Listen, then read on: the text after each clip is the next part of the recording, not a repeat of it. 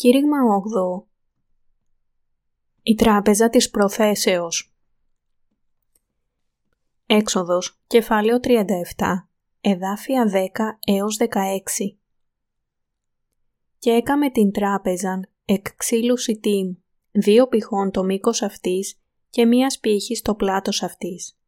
Το δε ύψος αυτής μίας σπίχης και ημισίας. Και περιεκάλυψεν αυτήν με χρυσίων καθαρών και έκαμεν εις αυτήν στεφάνιν χρυσήν κύκλο. Έκαμεν έτη εις αυτήν χείλος κύκλο, μίας παλάμης στο πλάτος, και επί το χείλος αυτής κύκλο έκαμε στεφάνιν χρυσήν.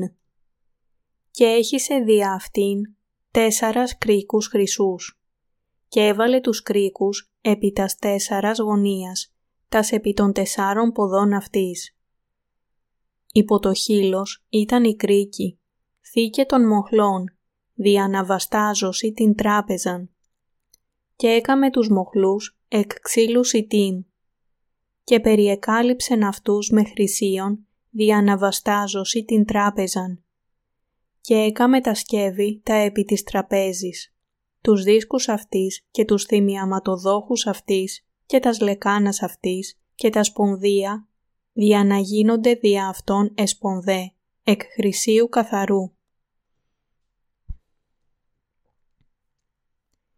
Τοποθετώντας ένα πλαίσιο στις καρδιές μας, πρέπει να γίνουμε εμείς αυτοί που τρώνε τον άρτο της ζωής. Η τράπεζα της προθέσεως, ένα από τα σκεύη που βρίσκονταν μέσα στην σκηνή του μαρτυρίου, ήταν κατασκευασμένη από ξύλο ακακίας και ήταν επιστρωμένη με καθαρό χρυσάφι. Οι διαστάσεις της ήταν δύο πύχης, 90 εκατοστά ή τρία πόδια σε μήκος, 1,5 πύχης, 67,5 εκατοστά ή 2,2 πόδια σε ύψος και ένας πύχης, 45 εκατοστά ή 1,5 πόδια σε πλάτος. Στην τράπεζα της προθέσεως ήταν πάντα τοποθετημένοι 12 άρτοι και αυτοί οι άρτοι μπορούσαν να φαγωθούν μόνο από τους ιερείς. Λεβιτικό, κεφάλαιο 24, εδάφια 5 έως 9. Μεταξύ των χαρακτηριστικών της τράπεζας της προθέσεως είναι τα εξής. Είχε γύρω της ένα πλαίσιο πλάτους περίπου 15 εκατοστών. Γύρω από αυτό το πλαίσιο ήταν τοποθετημένη μία χρυσή διαμόρφωση. Τέσσερις χρυσοί κρίκοι υπήρχαν στις τέσσερις γωνίες και οι κρίκοι κρατούσαν τους μοχλούς από ξύλο ακακίας που ήταν επιστρωμένοι με χρυσάφι, οι οποίοι χρησιμεύαν για την μεταφορά της τράπεζας. Τα σκεύη στην τράπεζα, τα πιάτα, φλιτζάνια, κύπελα και κανάτες της για έκχυση ήταν κατασκευασμένα επίσης από χρυσάφι. Στην έξοδο, κεφάλαιο 37, εδάφια 11 έως 12 λέει «Και περιεκάλυψεν αυτήν με χρυσίων καθαρών και έκαμεν εις αυτήν στεφάνιν χρυσήν κύκλο. Έκαμεν έτη εις αυτήν χείλος κύκλο, μίας σπαλάμη στο πλάτος και επί το χείλος αυτής κύκλο έκαμε στεφάνιν χρυσήν. Η τράπεζα της προθέσεως στα Άγια του οίκου του Θεού είχε ένα πλαίσιο ύψους περίπου 15 εκατοστών και γύρω από το πλαίσιο τοποθετήθηκε μία χρυσή διακόσμηση. Γιατί ο Θεός διέταξε τον Μωυσή να τοποθετήσει ένα τέτοιο πλαίσιο; Αυτό το πλαίσιο ύψους 15 εκατοστών περίπου, που προεξήχε περίπου 10 εκατοστά, υπήρχε για να εμποδίσει να πέσει το ψωμί από την τράπεζα. Δεδομένου ότι τα ψωμιά που τοποθετούνταν στην τράπεζα της προθέσεως μπορούσαν να τα φάνε μόνο οι ιερείς, πρέπει και εμείς να γίνουμε άτομα που μπορούν να φάνε πνευματικά αυτούς τους άρτους. Μόνο όσοι έχουν σωθεί από την αμαρτία και έχουν λάβει αιώνια ζωή με πίστη στο βάπτισμα του Ιησού Χριστού και το αίμα του Σταυρού. Με άλλα λόγια, μόνο όσοι πιστεύουν στο Ευαγγέλιο του Ήδατος και του Πνεύματος ως σωτηρία τους, μπορούν να φάνε αυτό το ψωμί. Καθώς γύρω από την τράπεζα της προθέσεως της σκηνής του μαρτυρίου τοποθετήθηκε ειδικά ένα πλαίσιο ύψους περίπου 15 εκατοστών, εξασφαλίστηκε ότι το ψωμί δεν θα γλιστρούσε και δεν θα έπεφτε κάτω.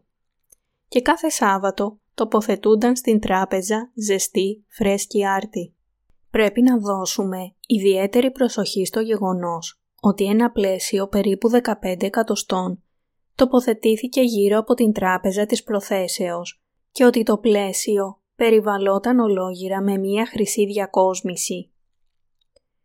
Το πλαίσιο της τράπεζας της προθέσεως μας διδάσκει ότι πρέπει να κρατήσουμε στις καρδιές μας τον λόγο της αλήθειας που μας φέρνει την σωτηρία και με αυτόν τον τρόπο να λάβουμε αιώνια ζωή. Αυτό μας λέει ότι μπορούμε να έχουμε την πνευματική πίστη του κιανού, πορφυρού και ερυθρού νήματος και του λεπτοϊφασμένου λευκού λινού που χρησιμοποιήθηκαν για την πύλη της σκηνής του μαρτυρίου μόνο όταν πιστεύουμε στο βάπτισμα του Ιησού Χριστού και το αίμα του Σταυρού. Και από αυτήν την αποκάλυψη κατανοήσαμε ότι μόνο όσοι πιστεύουν σε αυτήν την αλήθεια που φανερωνόταν σε αυτό το κιανό, πορφυρό και ερυθρό νήμα και το λεπτοϊφασμένο λευκό λινό, γίνονται παιδιά του Θεού. Επειδή δεν θα είχαμε καμία σχέση με τον Κύριο αν δεν πιστεύαμε με αυτόν τον τρόπο, όσοι από εμάς επιδιώκουν να έχουν τον άρτο της ζωής, πρέπει να έχουν την πίστη που πιστεύει στο Ευαγγέλιο του Ήδατος και του Πνεύματος που φανερωνόταν στο κιανό, πορφυρό και ερυθρό νήμα και το λεπτοϊφασμένο λευκό λινό. Πρέπει να πιστεύουμε ότι μόνο το Ευαγγέλιο του Ήδατος και του Πνεύματος είναι η πραγματική αλήθεια της σωτηρίας. Ο Θεός μας λέει, εν ολίγης, να υψώσουμε το πλαίσιο της πίστης στις καρδιές μας, έτσι ώστε ο λόγος της σωτηρίας να μην γλιστρήσει από εμάς. Αυτό το Ευαγγέλιο του Ήδατος και του Πνεύματος έχει παραδοθεί μέχρι σε μας από την εποχή της πρώιμης Εκκλησίας. Από αυτήν την εποχή της πρώιμης Εκκλησίας μέχρι σήμερα, ο Θεός έχει καθαρίσει τις αμαρτίες όσων πιστεύουν σε αυτό το Ευαγγέλιο. Μπορούμε να δούμε ότι τώρα, όπως πριν, ο Θεός σώζει τις ψυχές όσων πιστεύουν στην αλήθεια αυτού του Ευαγγελίου του Ήδατος και του Πνεύματος. Έχουμε σωθεί με πίστη στην αλήθεια που φαινόταν στην πύλη της κοινής του μαρτυρίου και ο Θεός μας έχει κάνει να ζήσουμε πνευματικά υψώνοντας ένα πλαίσιο στις καρδιές μας. Από την πίστη μας στο Ευαγγέλιο του Ήδατος και του Πνεύματος που δόθηκε από τον Κύριο, έχουμε λάβει αιώνια ζωή και με αυτό το Ευαγγέλιο της αλήθειας μπορούμε να μοιραστούμε τον άρτο της ζωής με άλλους. Και εμείς επίσης έχουμε υπηρετήσει τα δίκαια έργα του Θεού. Ακόμα και όταν πιστεύουμε στο Ευαγγέλιο του Ήδατος και του Πνεύματος, αν με το πέρασμα του χρόνου αποτύχουμε να κρατηθούμε ακλόνητα στην αλήθεια του Ευαγγελίου και το χάσουμε, τότε αυτό δεν θα σημάνει παρά την απώλεια της ίδιας της ζωής μας. Γι' αυτό πρέπει να υψώσουμε στις καρδιές μας το πλαίσιο της πίστης, στο χαζόμενοι πάντα το Ευαγγέλιο του Ήδατος και του Πνεύματος με πίστη. Στις καρδιές μας πρέπει να υπάρχει η πίστη που πιστεύει στο Ευαγγέλιο που περιλαμβανόταν στο κιανό, πορφυρό και ερυθρό νήμα. Αν οι άνθρωποι δεν έχουν πίστη σε αυτήν την αλήθεια, τότε δεν μπορούν να σωθούν από τις αμαρτίες τους. Μπορεί να ισχυρίζονται από μόνοι τους ότι σίγουρα έχουν σωθεί, αλλά τώρα, επειδή οι καρδιές τους δεν στηρίζονται και δεν πιστεύουν στο Ευαγγέλιο του Ήδατος και του Πνεύματος που φανερωνόταν στο κιανό, πορφυρό και ερυθρό νήμα, αυτή η σωτηρία που έχουν απλά είναι ατελής. Αν δεν πιστεύουμε στο Ευαγγέλιο του Ήδατος και του Πνεύματος ως αλήθεια, αυτό είναι η ίδια αμαρτία όπως η εγκατάλειψη του Κυρίου από μέρους μας. Ο άρτος της ζωής δεν είναι μόνο κάτι που πρέπει να κατέχουμε, αλλά κάτι που πρέπει να βάλουμε στο στόμα μας, να το μασίσουμε και να το φάμε και με αυτόν τον τρόπο να κάνουμε την αλήθεια του δική μας. Όταν προχωρούμε χωρίς πίστη στον Λόγο του Θεού και δεν στηριζόμαστε επάνω σε Αυτόν με την καρδιά μας, τότε η αλήθεια της σωτηρίας θα εξαφανιστεί από τις καρδιές μας σε ελάχιστο χρόνο. Μπορεί να αναρωτιέστε πώς είναι δυνατό να χάσετε μία τόσο πολύτιμη σωτηρία όταν έχετε σωθεί ήδη από την αμαρτία. Όμως, δυστυχώς, πολλοί που δεν στηρίζονται στον Λόγο του Θεού, αν και αρχικά είχαν λάβει την αλήθεια με χαρά, θα καταλήξουν στον θάνατο επειδή δεν στηρίζουν την ρίζα της πίστης στο αληθινό Ευαγγέλιο. Όσον αφορά αυτό το θέμα, ο Ιησούς μίλησε για τέσσερα διαφορετικά εδάφη της καρδιάς στην παραβολή του Σπορέα. Ματθαίος, κεφάλαιο 13, εδάφια 3 έως 9 και εδάφια 18 έως 23. Σε αυτήν την παραβολή, οι σπόροι της αλήθειας του Θεού σπάρθηκαν σε τέσσερα διαφορετικά εδάφη καρδιάς της ανθρωπότητας. Το πρώτο έδαφος ήταν ο δρόμος, το δεύτερο ήταν τόπος με πέτρες, το τρίτο ήταν έδαφος με αγκάθια και το τέταρτο ήταν καλό έδαφος. Οι σπόροι που έπεσαν στα πρώτα τρία εδάφη απέτυχαν εντελώς να φέρουν καρπό και μόνο όσοι έπεσαν στο τέταρτο έδαφος, το καλό έδαφος, έφεραν καρπό. Αυτό σημαίνει ότι πολλοί άνθρωποι μπορεί να χάσουν την σωτηρία τους στα μισά του δρόμου, ακόμα και αν κάποτε άκουσαν και δέχτηκαν το Ευαγγέλιο του Ήδατος και του Πνεύματος, το αληθινό Ευαγγέλιο της σωτηρίας. Γι' αυτό πρέπει να θυμόμαστε ότι αν το έδαφος της καρδιάς μας δεν είναι καλό, είναι δυνατό να χάσουμε την σωτηρία που έχει δώσει σε εμάς ο Κύριος. Αν πιστεύουμε με την καρδιά μας στην σωτηρία που έχει έρθει μέσω του κιανού, πορφυρού και ερυθρού νήματος, τότε το έδαφος της καρδιάς μας μπορεί να είναι καλό. Αλλά κάποιες φορές βλέπουμε ότι μερικοί άνθρωποι χάνουν την σωτηρία τους από ανικανότητά τους να υπερασπιστούν την πίστη τους. Επειδή αυτοί δεν είναι βαθιά ριζωμένοι στον Λόγο του Θεού. Γι' αυτό πρέπει να μείνουμε στην Εκκλησία του Θεού, να τρώμε τον άρτο της ζωής καθημερινά και να αυξανόμαστε στην πίστη. Ο Θεός μας τρέφει καθημερινά με την αλήθεια που φανερωνόταν στο κιανό, πορφυρό και ερυθρό νήμα, έτσι ώστε να αυξηθεί η πίστη μας. Πρέπει να επιβεβαιώνουμε καθημερινά στις καρδιές μας την άφεση της αμαρτίας που έχουμε λάβει. Η αλήθεια που πρέπει να υπάρχει στις καρδιές μας είναι η σωτηρία του Ευαγγελίου του Ήδατος και του Πνεύματος που φανερωνόταν στο κιανό, πορφυρό και ερυθρό νήμα και το λεπτοϊφασμένο λευκό λινό. Αυτή η αλήθεια της σωτηρίας υπάρχει στις καρδιές όσων έχουν λάβει την άφεση της αμαρτίας. Με την ανανέωση της πίστης μας σε αυτό το αληθινό Ευαγγέλιο του Ήδατος και του Πνεύματος, μπορούμε να ζήσουμε καθημερινά ως παιδιά του Θεού. Για αυτό, ακόμα και όσοι πιστεύουν στο Ευαγγέλιο του Ήδατος και του Πνεύματος, πρέπει επίσης να στοχάζονται καθημερινά το Ευαγγέλιο της δικαιοσύνης του Θεού, που φανερωνόταν στο κιανό, πορφυρό και ερυθρό νήμα και το λεπτοϊφασμένο λευκό λινό και καθημερινά να βεβαιώνουν την πίστη τους.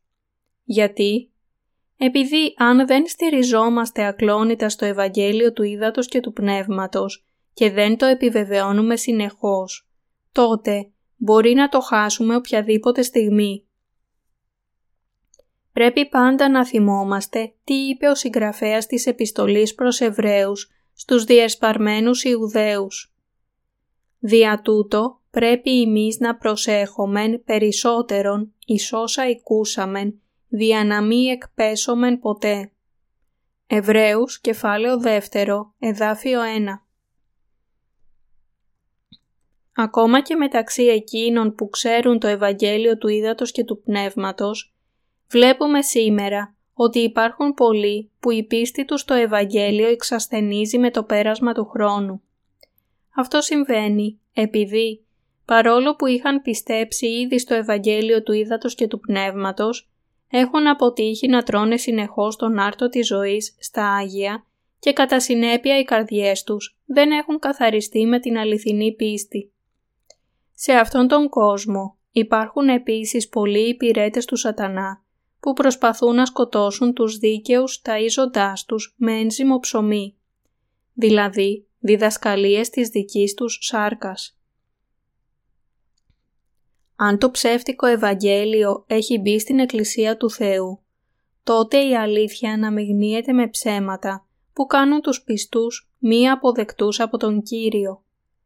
Τέτοιοι άνθρωποι ξέρουν την αλήθεια αλλά δεν πιστεύουν λόγω της αποτυχίας τους να υψώσουν το πλαίσιο της πίστης και έτσι καταλήγουν απλά να μην σώζονται από την αμαρτία. Στις παροιμίες, κεφάλαιο 22, εδάφιο 28 λέει «Μη μετακίνει όρια αρχαία, τα οποία έθεσαν οι πατέρες σου». Έτσι, είναι πολύ σημαντικό για εμάς να μην μετακινήσουμε το ορόσημο της πίστης μας. Πρέπει να έχουμε ξεκάθαρο το όριο της αληθινής πίστης μας και να το υπερασπιστούμε μέχρι την ημέρα της επιστροφής του Κυρίου μας. Μόνο τότε θα μπορούμε να τρεφόμαστε πάντα με τον άρτο της ζωής. Μόνο τότε θα μπορεί ο Κύριος να κατοικήσει στο κέντρο της καρδιάς μας και μόνο τότε μπορούμε να έχουμε αιώνια ζωή. Αδιάφορο πόσο ψωμί μας δίνει ο Θεός, αν δεν εκτιμάμε την αξία Του και δεν στηριζόμαστε σε αυτό με την καρδιά μας, ή αν αφαιρούμε το πλαίσιο των καρδιών μας και αφήσουμε τον άρτο της ζωής να γλιστρήσει από την τράπεζα, θα καταλήξουμε τέκνα απώλειας. Μερικοί από εμάς, μόλις πρόσφατα, έλαβαν την άφεση της αμαρτίας τους, ενώ σε άλλους έχουν περάσει δεκαετίες από τότε που άκουσαν αρχικά το Ευαγγέλιο του Ήδατος και του Πνεύματος και εξηλαιώθηκαν από τις αμαρτίες τους. Καθώς αυτό που ακούμε καθημερινά έχει σχέση με τον λόγο του Ευαγγελίου του Ήδατος και του Πνεύματος, μπορεί να συμβαίνει μερικοί από εμάς να κουράζονται κάθε φορά που αναφέρεται η λέξη «είδωρ» του Ευαγγελίου του Ήδατος και του Πνεύματος. Όμως, πρέπει να συνεχίσουμε ακόμα να τρώμε το ψωμί του αληθινού Ευαγγελίου. Για πόσον καιρό πρέπει να το κάνουμε αυτό; Μέχρι την ημέρα της επιστροφής του Κυρίου. Μπορεί μερικοί από εσάς να παραπονείστε ότι κηρύττω το Ευαγγέλιο του Ήδατος και του Πνεύματος συνεχώς και με τρόπο επαναλαμβανόμενο, αλλά χρειάζεται να καταλάβετε γιατί πρέπει να κηρύττω με αυτόν τον τρόπο. Η πίστη μας πρέπει να ενισχυθεί όλο και περισσότερο με τον στοχασμό του Ευαγγελίου του Ήδατος και του Πνεύματος, έτσι ώστε να μπορούμε να γίνουμε οι εργάτες του Θεού. Πρέπει να εκπληρώσουμε τον ρόλο του πιστού και έμπιστου φύλακα για τις ψυχές αυτής της εποχής. Αυτό το αληθινό Ευαγγέλιο του Ήδατος και του Πνεύματος είναι ο άρτος της ζωής και επίσης η αληθινή τροφή της πίστης για τις αναγεννημένες ψυχές. Γι' αυτό πρέπει να έχουμε αυτούς τους άρτους καθημερινά. Και όχι μόνο αυτό, δηλαδή δεν πρέπει να τους έχουμε μόνο για εμάς, αλλά πρέπει επίσης να τους μοιραζόμαστε με άλλους καθημερινά, ώστε να μπορούν επίσης να λάβουν την άφεση της αμαρτίας τους. Το ψωμί των δίκαιων είναι να διαδώσουν τον λόγο του Ευαγγελίου του Ήδατος και του Πνεύματος και με αυτόν τον τρόπο να ελευθερώσουν τους ανθρώπους από την δύναμη του σκότους και να τους μεταφέρουν στην βασιλεία του Ιού της αγάπης Του. Ιωάννης κεφάλαιο 4 εδάφιο 34 και Κολοσαΐς κεφάλαιο 1 εδάφιο 13. Αν παραμελήσουμε να έχουμε το ψωμί του Ευαγγελίου του Ήδατος και του Πνεύματος, τότε αναπόφευκτα θα αρρωστήσουμε ή θα πεθάνουμε. Κάποιες φορές η πίστη μας στο Ευαγγέλιο του Ήδατος και του Πνεύματος μπορεί να αποδυναμωθεί λόγω της αδυναμίας της σάρκας μας.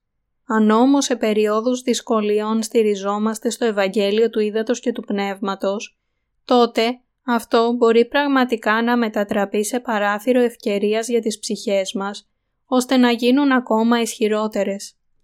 Όταν ακούμε και στοχαζόμαστε αυτό το Ευαγγέλιο της αλήθειας, όσο περισσότερο το ακούμε, τόσο περισσότερο ενισχύονται οι ψυχές μας, τόσο ισχυρότερη γίνεται η πίστη μας και τόσο περισσότερο ανανεώνεται η δύναμη που βλέπουμε να μεγαλώνει στις καρδιές μας. Πρέπει να ακούμε καθημερινά το Ευαγγέλιο του Ήδατος και του Πνεύματος και να επιβεβαιώνουμε και να καθαρίζουμε την πίστη μας σε αυτό το Ευαγγέλιο. Όπως λέει ο Θεός, αφαίρεσον την σκορίαν από του αργύρου και σκέφος θέλει εξέλθει εις των χρυσοχώων. Παριμίες, κεφάλαιο 25, εδάφιο 4. Χρειαζόμαστε τον καθαρισμό της πίστης. Δηλαδή, πρέπει να συνεχίσουμε να ακούμε το Ευαγγέλιο του Ήδατος και του Πνεύματος, να το αναγνωρίζουμε στις καρδιές μας και να το στοχαζόμαστε συνεχώς. Επειδή το Ευαγγέλιο του Ήδατος και του Πνεύματος είναι ο άρτος της ζωής που μας κάνει να ζούμε. Όπως είπε ο Ιησούς στην Κυριακή Προσευχή, «Δώσε μας το καθημερινό μας ψωμί». Ο Κύριος μας έχει δώσει σε εμάς πράγματι τον λόγο του Ευαγγελίου του Ήδατος και του Πνεύματος. Γι' αυτό μας είπε να προσευχόμαστε με αυτόν τον τρόπο. Όταν μιλάμε για την σωτηρία της άφεσης της αμαρτίας που έχει δώσει σε εμάς ο Θεός, πρέπει να καταστήσουμε σαφές τι είδους ήταν η πίστη μας προτού σωθούμε από την αμαρτία.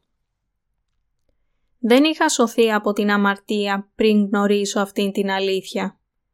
Πρέπει να αναγνωρίσουμε ξεκάθαρα ότι αν και πιστεύαμε στον Ιησού εκείνη την εποχή, δεν είχαμε σωθεί από την αμαρτία. Δεν είχα σωθεί εντελώς από την αμαρτία εκείνη την εποχή, αλλά όταν συνέχισα να ακούω αυτό το Ευαγγέλιο του Ήδατος και του Πνεύματος, με τον καιρό το πίστεψα τελικά στην καρδιά μου. Αν και προηγούμε να πίστευα στον Ιησού ότι είναι ο σωτήρας μου, η σωτηρία μου δεν ήταν τέλεια μέχρι τότε, αλλά τώρα έχω σωθεί αληθινά με την ακοή του αληθινού Ευαγγελίου του Ήδατος και του Πνεύματος. Τώρα μπορώ πραγματικά να πιστεύω στο Ευαγγέλιο του Ήδατος και του Πνεύματος και πράγματι πιστεύω σε αυτό αληθινά. Το δώρο της αληθινής σωτηρίας κατεβαίνει από τον ουρανό στις καρδιές σας μόνο όταν αναγνωρίζετε και πιστεύετε ότι ο Κύριος σας έχει σώσει εντελώς από την αμαρτία με το βάπτισμά Του και το αίμα του Σταυρού. Αυτή η πίστη που πιστεύει στην αλήθεια είναι η αληθινή πίστη που σας σώζει. Το Ευαγγέλιο του Ήδατος και του Πνεύματος που αποκαλύπτεται στην βίβλο είναι διαφορετικό από την πίστη που είχαμε πριν. Αντί για αυτό το τέλειο Ευαγγέλιο του Ήδατος και του Πνεύματος, εκείνη την εποχή πιστεύαμε μόνο στο Ευαγγέλιο του αίματος του Σταυρού. Η πίστη μόνο στον Σταυρό και η πίστη στο Ευαγγέλιο του Ήδατος και του Πνεύματος μπορεί να φαίνονται αρχικά όμοιες, αλλά τελικά είναι εντελώς διαφορετικές. Πιστεύατε μόνο στο αίμα του Σταυρού πριν γνωρίσετε αυτό το Ευαγγέλιο του Ήδατος και του Πνεύματος; Εξηλαιώθηκαν τότε όλες οι αμαρτίες σας; Φυσικά όχι. Όταν πιστεύατε μόνο στο αίμα του Σταυρού του Ιησού, είχατε ακόμα καθημερινές αμαρτίες στις καρδιές σας. Αυτή είναι η διαφορά μεταξύ της πίστης που πιστεύει στο Ευαγγέλιο του Ήδατος και του Πνεύματος και της πίστης που πιστεύει μόνο στον Σταυρό. Η σαφής διαφορά είναι ότι όσοι πιστεύουν μόνο στο αίμα του Σταυρού δεν σώζονται, ενώ όσοι πιστεύουν στο Ευαγγέλιο του Ήδατος και του Πνεύματος σώζονται από όλες τις αμαρτίες τους. Για αυτό τα πνεύματά τους είναι καταφανώς διαφορετικά. Αλλά οι απλοί άνθρωποι δεν το καταλαβαίνουν αυτό. Αν και τα δύο Ευαγγέλια μπορεί να φαίνονται όμοια, Υπάρχει μεγάλο χάσμα πίστης μεταξύ των δύο που δεν μπορεί να γεφυρωθεί. Όταν η μικρή διαφορά μεταξύ του πιστεύω ή όχι στο βάπτισμα του Ιησού είναι αυτή που μας κάνει να λάβουμε ή να χάσουμε την αιώνια ζωή, τότε δεν μπορούμε παρά να αναγνωρίσουμε ότι υπάρχει διαφορά μεταξύ αυτών των δύο πίστεων που είναι αδύνατο να αγνοηθεί. Πρέπει να ξέρουμε ακριβώς ποια πίστη αποτελεί το όριο της σωτηρίας μας από την αμαρτία. Για να σωθούμε από την αμαρτία, πρέπει να πιστέψουμε στο Ευαγγέλιο του Ήδατος και του Πνεύματος.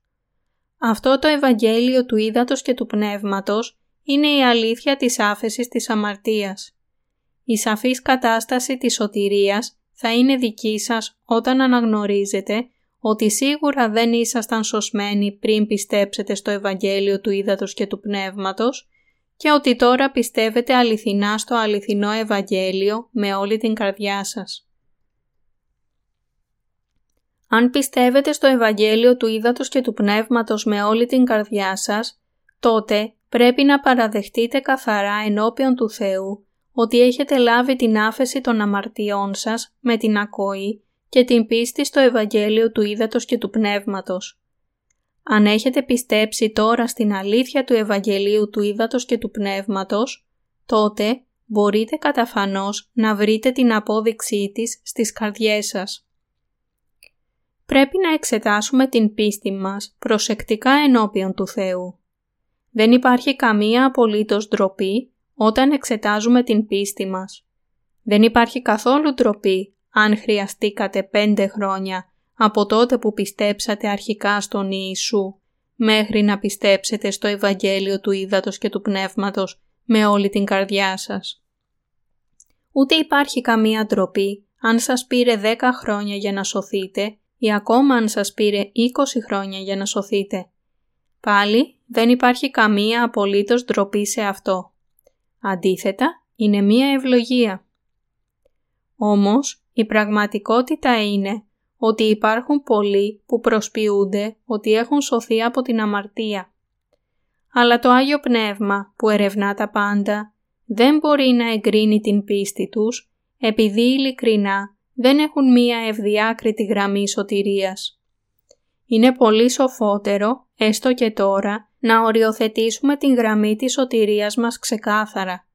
Όχι να ξέρουμε την ακριβή ημέρα που σωθήκαμε, αλλά το σημαντικό εδώ είναι να διακρίνουμε ξεκάθαρα μεταξύ του πριν και του μετά από τότε που έχουμε σωθεί και να ομολογήσετε ευκρινώς την τέλεια πίστη σας.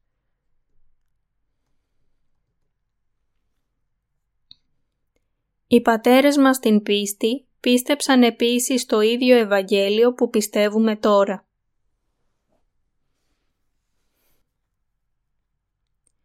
Έχοντας διασχίσει προηγούμενα την Ερυθρά θάλασσα, όταν προσπάθησαν να διασχίσουν τον ποταμό Ιορδάνη για να μπουν στην γη Χαναάν, ο λαός Ισραήλ θα μπορούσαν να κάνουν ακίνδυνα το πέρασμα μόνο αν ακολουθούσαν τους ιερείς τους, που πρώτοι σήκωναν την κυβωτό της Διαθήκης του Θεού.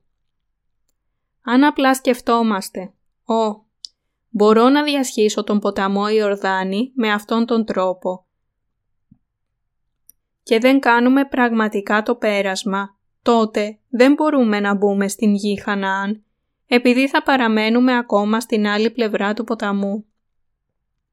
Για να μπούμε στην γη Χαναάν, πρέπει οπωσδήποτε να διασχίσουμε την ερυθρά θάλασσα και τον ποταμό Ιορδάνη με την πίστη μας στον Κύριο. Μιλώντας πνευματικά, ο ποταμός Ιορδάνης είναι ο ποταμός του θανάτου και της Ανάστασης. Η πίστη που μας έχει σώσει από την αμαρτία είναι η πίστη που πιστεύει ότι εγώ πρέπει να ρηχτώ στον Άδη. Όμως ο Κύριος ήρθε σε αυτήν την γη και με έχει σώσει με το βάπτισμά Του και το αίμα του Σταυρού. Για να μας σώσει τέλεια ο Κύριος μας, βαφτίστηκε στο ποταμό Ιορδάνη και έχισε το αίμα Του στον Σταυρό. Με αυτόν τον τρόπο ανέλαβε τις αμαρτίες μας και πλήρωσε την ποινή της αμαρτίας θυσιάζοντας την ζωή του για λογαριασμό μας. Τώρα πρέπει να πιστέψουμε σε αυτήν την αλήθεια και να τραβήξουμε ξεκάθαρα μέσα στις καρδιές μας την γραμμή της πίστης και την γραμμή της σωτηρίας. Καθώς κηρύττω τον Λόγο του Θεού, μπορώ να δω ότι υπάρχουν πολλοί στην Εκκλησία Του που ακόμα δεν έχουν τραβήξει ξεκάθαρα την γραμμή της σωτηρίας με όλη την καρδιά τους και για αυτό δεν είναι ικανοί να ακολουθήσουν τον Κύριο. Αναρωτιούνται πώς μπορούν να τραβήξουν αυτήν τη γραμμή μεταξύ του πριν και του μετά από την σωτηρία τους. Δικαιολογούνται λέγοντας Υπήρξε ποτέ κανένα σε αυτήν την γη που τράβηξε αυτήν την γραμμή. Το έκανε ο Απόστολος Παύλος. Το έκανε ο Πέτρος. Κανένας δεν το έχει κάνει ποτέ αυτό. Αλλά οι Απόστολοι της πίστης, όπως ο Παύλος και ο Πέτρος, όλοι τράβηξαν την γραμμή της σωτηρίας. Στην περίπτωση του Παύλου, την τράβηξε ενώ βάδιζε στον δρόμο του προς την Δαμασκό. Γι' αυτό συχνά ανέφερε τις λέξεις «κάποτε», «στο παρελθόν» ή «πριν από», σε αντίθεση με τη λέξη «τώρα». Όσο για τον Πέτρο, και αυτός επίσης εξέφρασε τις παραπάνω ίδιες λέξεις. Α Πέτρου, κεφάλαιο 2, εδάφιο 10, εδάφιο 14 και εδάφιο 25. Μπορούμε να δούμε ότι τράβηξε επίσης αυτήν την γραμμή όταν εξετάζουμε τις ομολογίες του. «Συ είσαι ο Χριστός, ο Υιός του Θεού του Ζώντος». Ματθαίος, κεφάλαιο 16, εδάφιο 16. Και του οποίου αντίτυπωνών το βάπτισμα σώζει και ημάς την σήμερον. Ουχή αποβολή της ακαθαρσίας της αρκός, αλλά μαρτυρία της αγαθής συνειδήσεως εις Θεόν δια της Αναστάσεως του Ιησού Χριστού. Α Πέτρου, κεφάλαιο 3, εδάφιο 21. Και ο Παύλος και ο Πέτρος τράβηξαν ξεκάθαρα την γραμμή της πίστης μεταξύ του πριν και του μετά από την σωτηρία τους. Συνεπώς, το ζήτημα αν πιστεύετε ή όχι στο Ευαγγέλιο του Ήδατος και του Πνεύματος δεν είναι πρόβλημα κάποιου άλλου, αλλά είναι πρόβλημα ακριβώς της δικής σας ψυχής. Όλοι οι υπηρέτες του Θεού στην βίβλο ασχολούνται με το πρόβλημα της αμαρτίας. Επειδή αυτό είναι πολύ σημαντικό πρόβλημα για όλους εμάς, εμείς οι ίδιοι πρέπει να το λύσουμε με πίστη. Όταν πιστεύουμε στο Ευαγγέλιο του Ήδατος και του Πνεύματος και με αυτόν τον τρόπο λύνουμε το πρόβλημα της αμαρτίας από τις καρδιές μας, ο Θεός ικανοποιείται πολύ. Θέλετε να ικανοποιήσετε τον Θεό; Τότε το μόνο που πρέπει να κάνετε είναι να αναγνωρίσετε την αμαρτωλότητά σας και να λύσετε αυτό το πρόβλημα με πίστη στο Ευαγγέλιο του Ήδατος και του Πνεύματος. Αν όλο αυτό το διάστημα δεν έχετε σωθεί ακόμα, τότε πρέπει να ομολογήσετε «Θεέ, ακόμα δεν έχω σωθεί». Ο Ιησούς είπε «Και ό,τι αν δέσεις επί της γης, θέλει είστε δεδεμένων εν της ουρανής, και ό,τι αν λύσεις επί της γης, θέλει είστε λελιμένων εν της ουρανής». Ματθαίος κεφάλαιο 16, εδάφιο 19. Από την πλευρά μας πρέπει πρώτα να αναγνωρίσουμε. Ο Θεός με έχει σώσει με το είδωρ και το πνεύμα. Τώρα πιστεύω στην αλήθεια του Ευαγγελίου του Ήδατος και του Πνεύματος στο κέντρο της καρδιάς μου. Δεν υπάρχει καμία αμφιβολία ότι ο Κύριος με έχει σώσει μέσω του Ευαγγελίου του Ήδατος και του Πνεύματος. Πρέπει όλοι να δεχτούμε το Ευαγγέλιο του Ήδατος και του Πνεύματος στις καρδιές μας. Εμπιστεύομαι αυτό το Ευαγγέλιο, επειδή είναι η αλήθεια, επειδή ο Κύριος έχει καθαρίσει τις αμαρτίες μου περισσότερο από αρκετά, πιστεύω σε αυτό το Ευαγγέλιο τώρα. Δεν είχα σωθεί με πίστη. Όταν αναγνωρίζουμε έτσι και πιστεύουμε στο Ευαγγέλιο που δόθηκε από τον Κύριο, τότε ο Θεός μας λέει «Εγκρίνω την πίστη σας». Όταν ο Θεός έχει δώσει σε εμάς ήδη την αλήθεια του ύδατος και του πνεύματος που μπορεί να μας σώσει εντελώς, τότε ο Θεός από τη μεριά Του δεν μπορεί να μας αναγνωρίσει ούτε να μας σώσει αν εμείς από το μέρος μας δεν τραβήξουμε την γραμμή της σωτηρίας και δεν δεχτούμε αυτήν την σωτηρία με πίστη σε αυτήν την αλήθεια.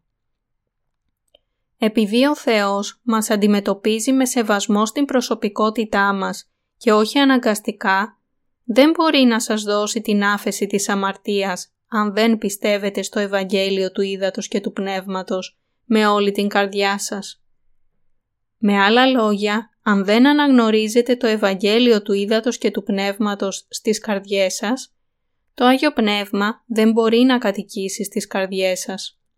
Απορρίπτουμε ως ψεύτικα όλα τα άλλα τα Ευαγγέλια εκτός από το Ευαγγέλιο του Ήδατος και του Πνεύματος; Ή μήπως νομίζουμε ότι ακόμα και τέτοια ψεύτικα Ευαγγέλια είναι ακόμα χρήσιμα και ότι δεν υπάρχει ανάγκη να τα απορρίψουμε; Πρέπει να εξετάσουμε τους εαυτούς μας και να δούμε πώς ακριβώς πιστεύουμε. Ας υποθέσουμε για μία στιγμή ότι βρεθήκαμε μπροστά σε ένα σωρό χρησιμοποιημένων ηλεκτρονικών συσκευών. Επιπλέον, υποθέστε ότι πήραμε μερικές από αυτές στο σπίτι, νομίζοντας ότι θα μπορούσαμε ακόμα να τις σώσουμε, όμως ύστερα ανακαλύψαμε ότι καμία από αυτές δεν λειτουργεί και ότι είναι όλες άχρηστες. Θα έπρεπε τότε να τις κρατήσουμε ακόμα ή να τις πετάξουμε. Μόλις αποφασίσουμε ότι είναι άχρηστες όλες, φυσικά πρέπει να τις πετάξουμε όλες. Όταν συνάγεται το συμπέρασμα ότι κάτι δεν είναι ποτέ χρήσιμο σε εσάς και δεν είναι καθόλου αυθεντικό, τότε πρέπει επίσης να ξέρετε πώς να το απορρίψετε οριστικά.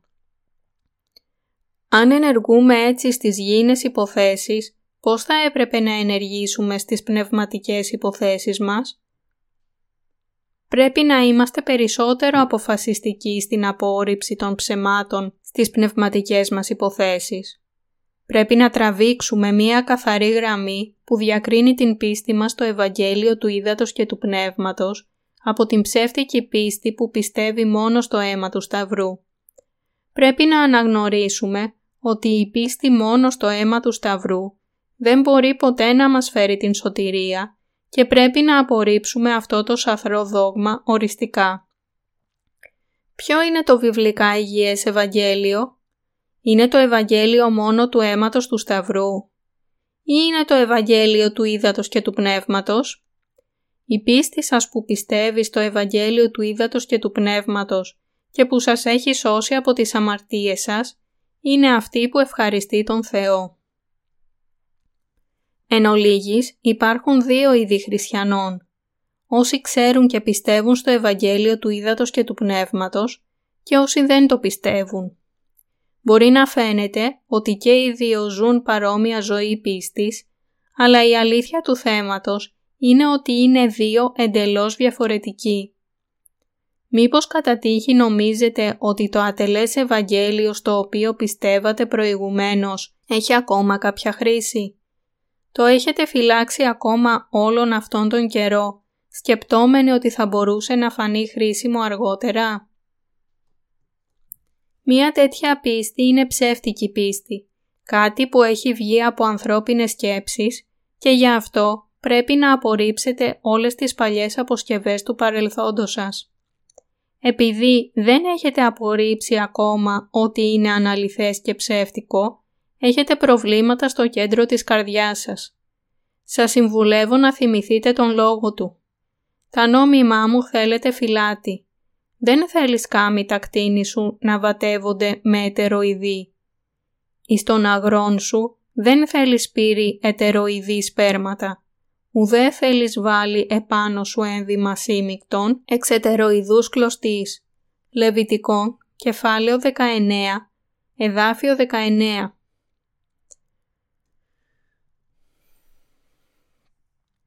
Για να μπούμε στα Άγια πρέπει να μπούμε μόνο μέσω της πύλης.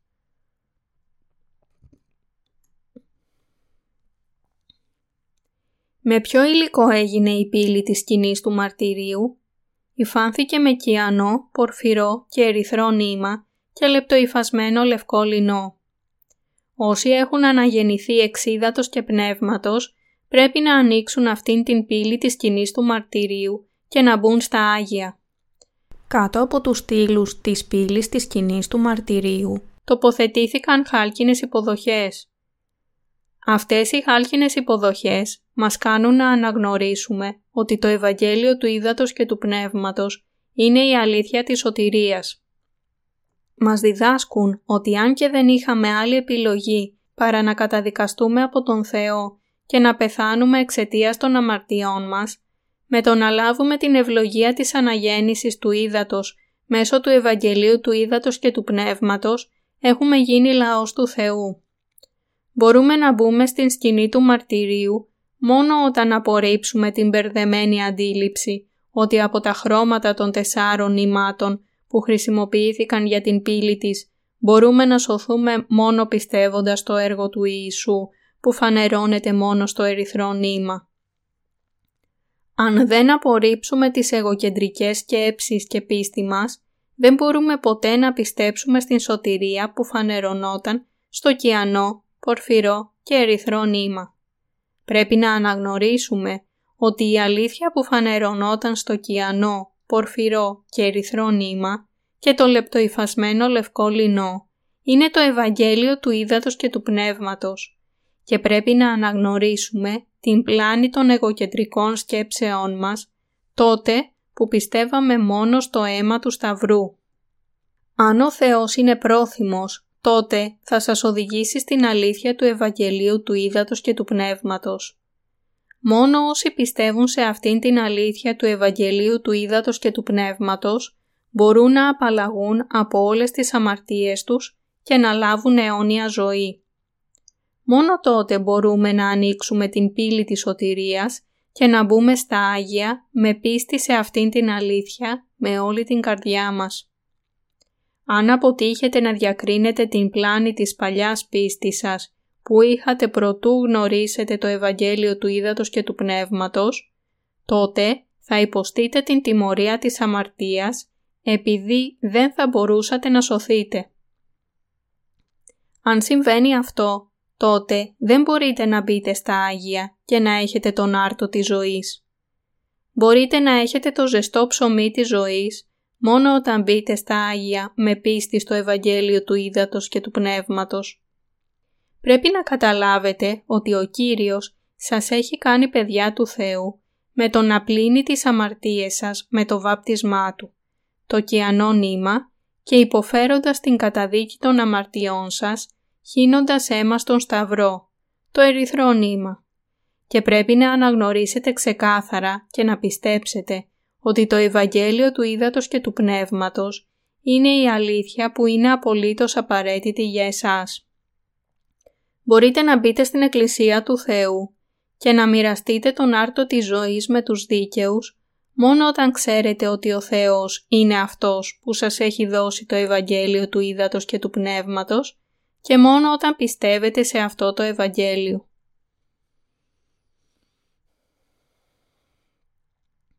Η σάρκα του Κυρίου είναι ο άρτος της ζωής και της άφεσης. Αν στραφούμε στο κατά Ιωάννην κεφάλαιο 6, εδάφια 49 έως 53.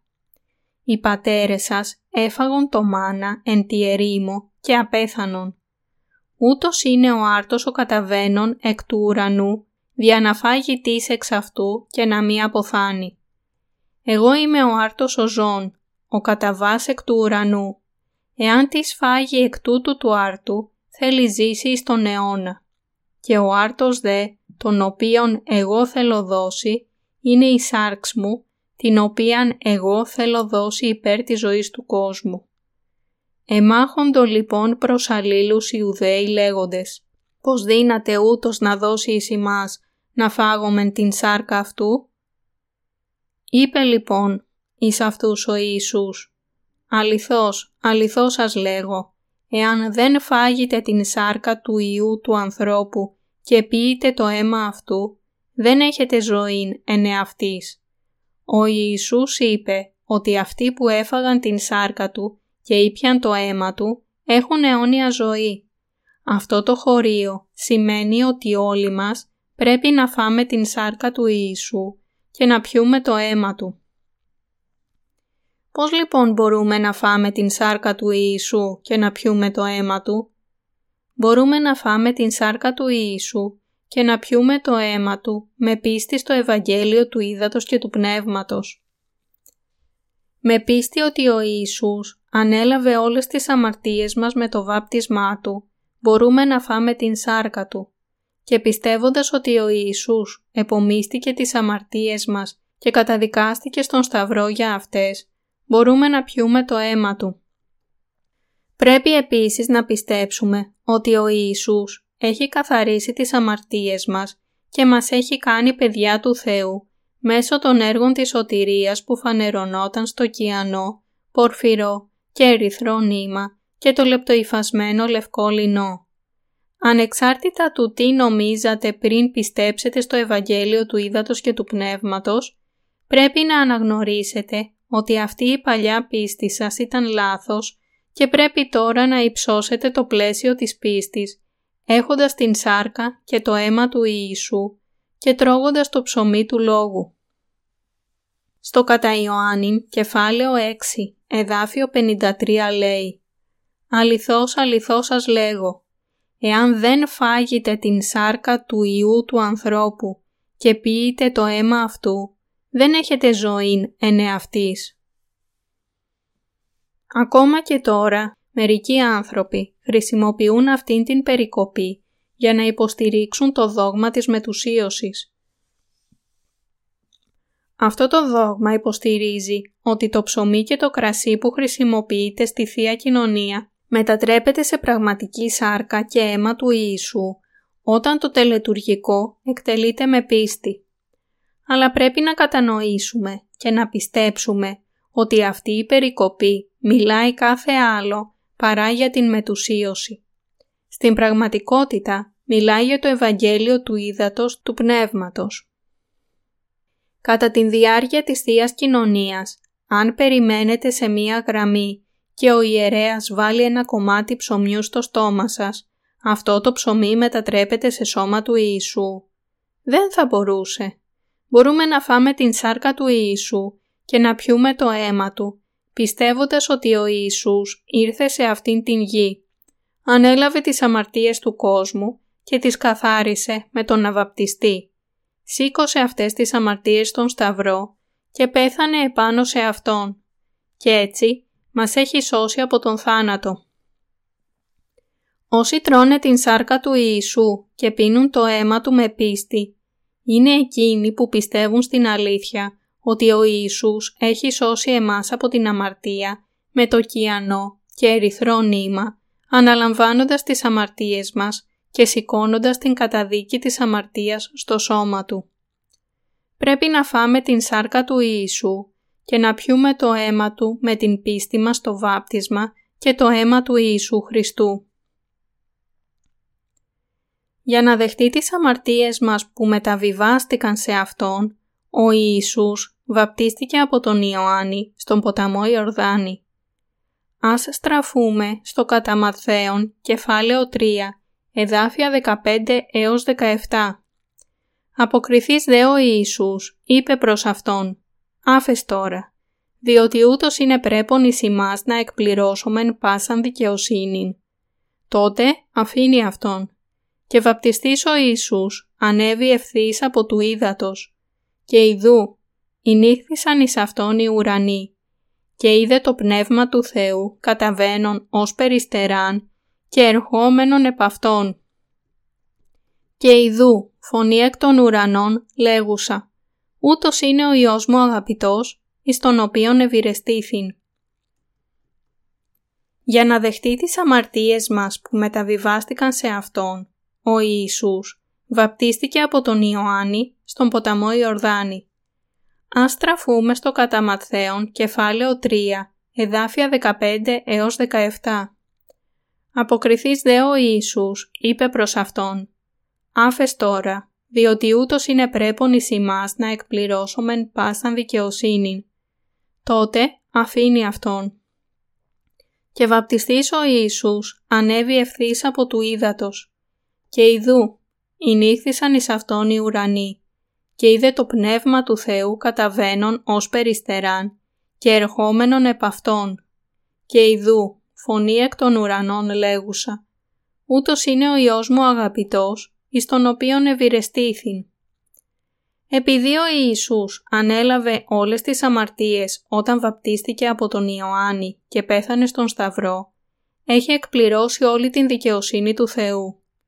Η πίστη μας που πιστεύει στην αλήθεια του Ευαγγελίου ότι όλες οι αμαρτίες του κόσμου μεταβιβάστηκαν στον Ιησού Χριστό όταν βαπτίστηκε από τον Ιωάννη, είναι η αληθινή πίστη με την οποία μπορούμε να φάμε την σάρκα του Ιησού και να πιούμε το αίμα Του. Αν αναγνωρίζετε αυτήν την αλήθεια, τότε έχετε φάει ήδη την σάρκα του Ιησού με πίστη. Το γεγονός ότι οι αμαρτίες σας του κόσμου μεταβιβάστηκαν στον Ιησού Χριστό μια για πάντα, είναι αλήθεια και επομένως είναι πολύ σημαντικό για εσάς να το πιστέψετε αυτό με όλη την καρδιά σας.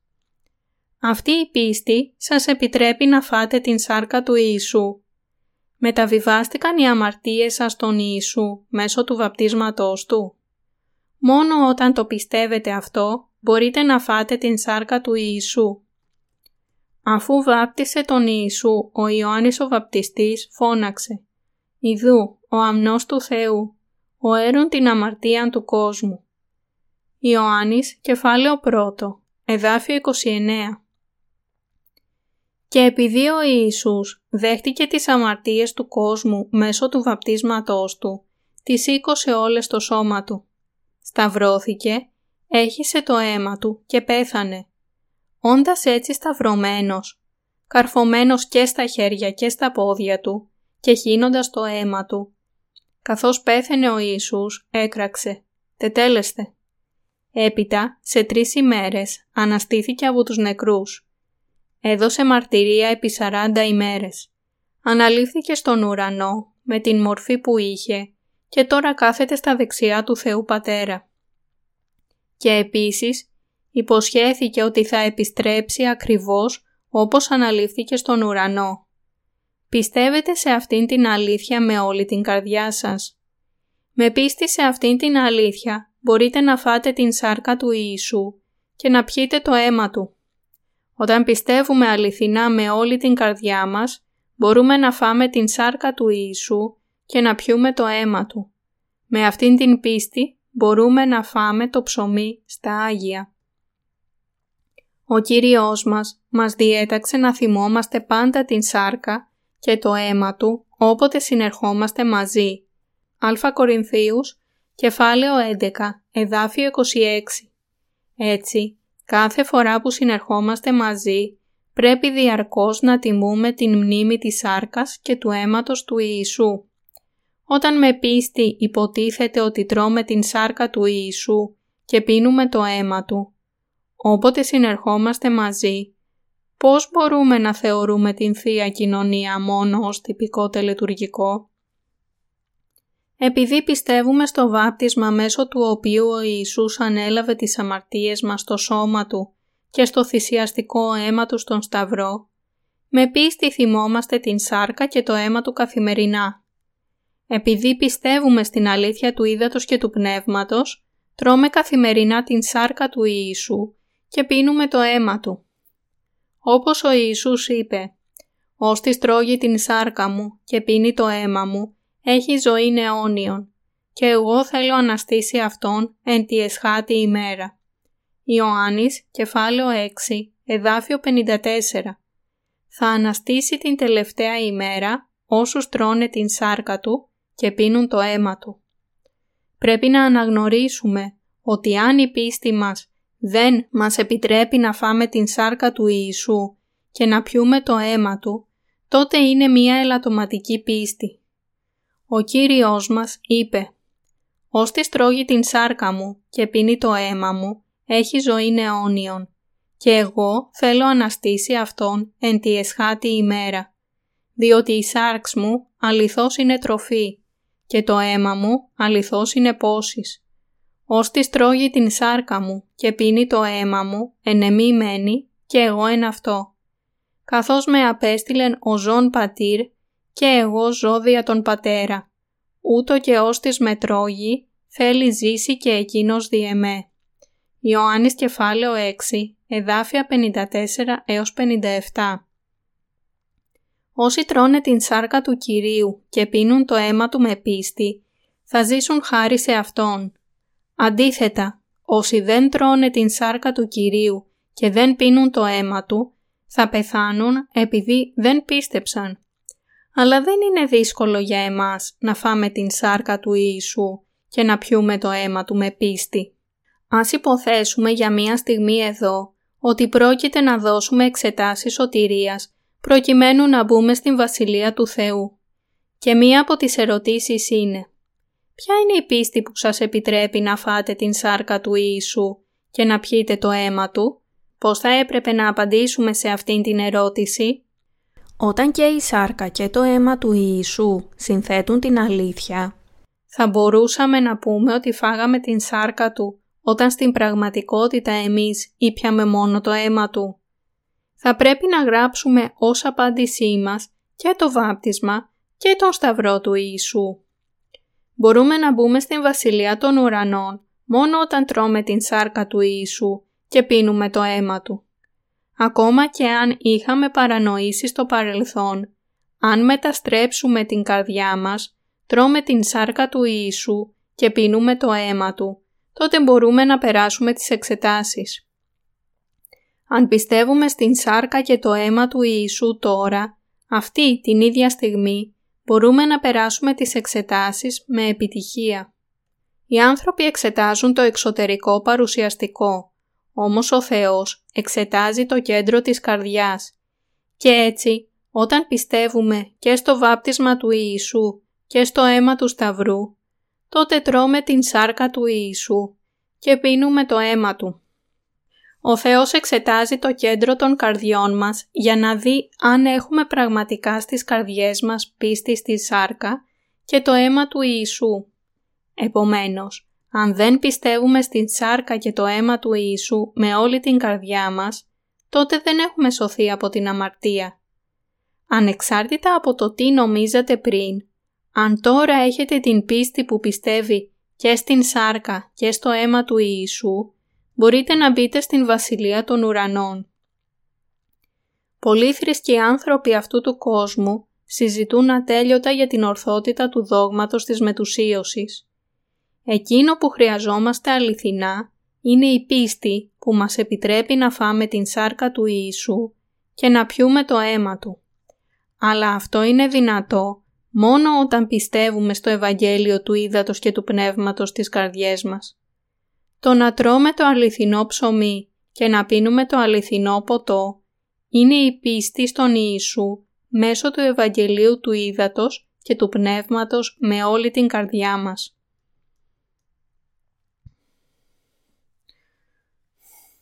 Πρέπει να πιστέψουμε στο βάπτισμα και το αίμα του Ιησού ως εξηλαίωση της αμαρτίας μας.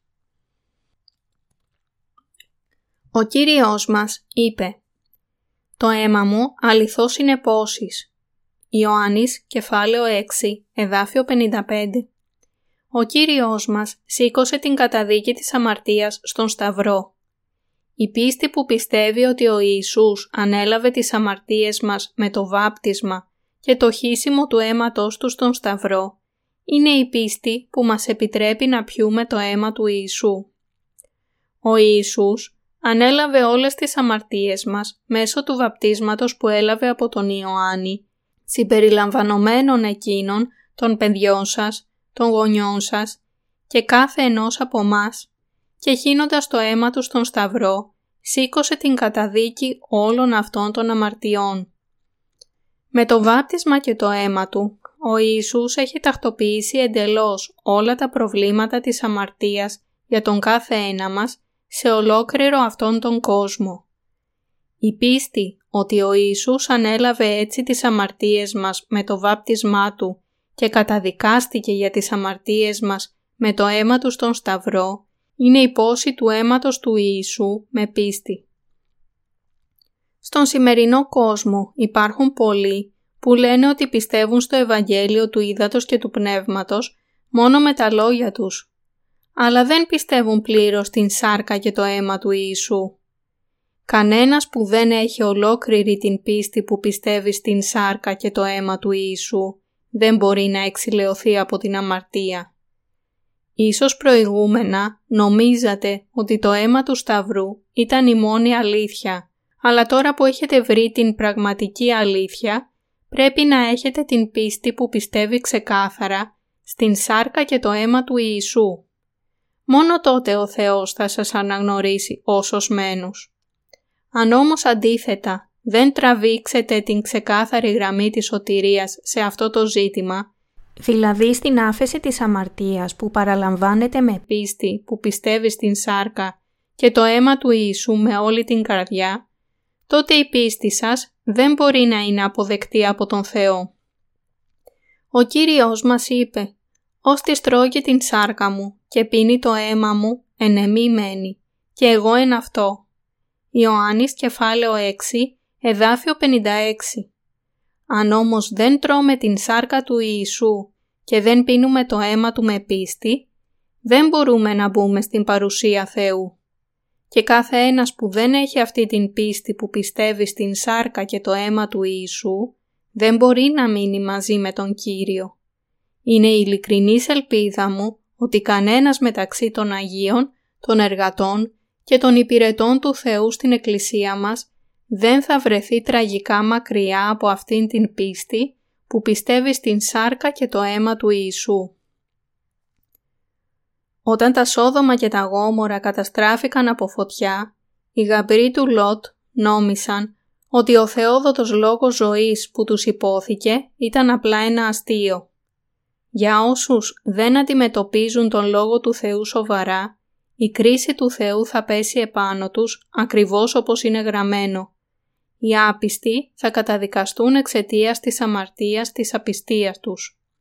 Θα καταστραφούν εξαιτίας των αμαρτιών τους. Αυτό δεν είναι αστείο ζήτημα που μπορεί να αντιμετωπιστεί με καυχασμό. Το Ευαγγέλιο του Ήδατος και του Πνεύματος αναφέρεται στην πίστη στην σάρκα και το αίμα του Ιησού. Έχουμε εξηλαιωθεί από τις αμαρτίες μας και λάβαμε αιώνια ζωή πιστεύοντας σε αυτήν την αλήθεια. Επειδή η πίστη της σάρκας και του αίματος του Ιησού στην οποία πιστεύουμε είναι το αληθινό Ευαγγέλιο και η πραγματική αλήθεια, πρέπει να κρατήσουμε αυτήν την πίστη στις καρδιές μας. Υψώνοντας το πλαίσιο της πίστης στις καρδιές μας, πρέπει να κρατήσουμε σφιχτά όλον το Λόγο του Θεού και να μην επιτρέψουμε ποτέ να μας γλιστρήσει. Με πίστη στις καρδιές μας πρέπει να δεχτούμε την αλήθεια ότι ο Θεός έχει καθαρίσει όλες τις αδικίες των αμαρτωλών με την σάρκα και το αίμα του Ιησού. Ελπίζω και προσεύχομαι όλοι να πιστέψετε στο Ευαγγέλιο του Ήδατος και του Πνεύματος που εκπληρώθηκε από τον Κύριο. Να φάτε το ψωμί της σωτηρίας που σας σώζει από τις αμαρτίες σας και με αυτόν τον τρόπο να λάβετε αιώνια ζωή.